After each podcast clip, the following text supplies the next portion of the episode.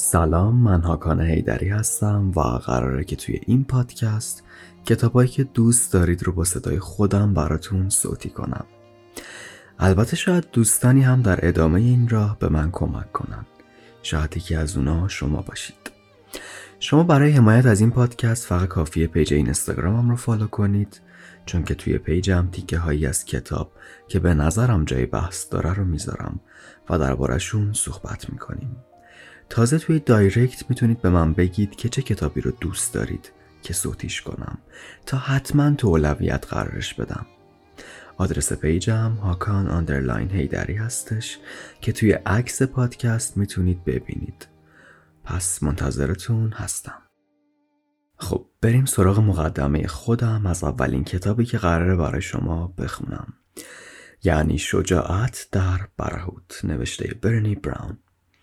اولین آشنایی من با این کتاب توی قسمت از برنامه کتاب باز بود که مشتبه شکوری معرفیش کرد و واقعا تحت تاثیر قرار گرفتم. و چند وقت پیش که رفته بودم تهران کل انقلاب و چهار تا خیابون بالا و پایین رو گشتم تا بالاخره فقط یه نسخه مونده بود ازش توی یه کتاب فروشی که تونستم بخرمش.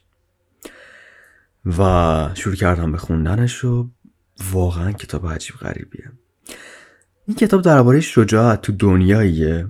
یعنی این دنیا که اگه واقعا عمیق بهش نگاه کرده باشید فهمیدید که خب هر قانونی که هست خودمون گذاشتیمش. شاید همه با هم باشیم ولی تنهاییم. آره عمیقا تنهاییم.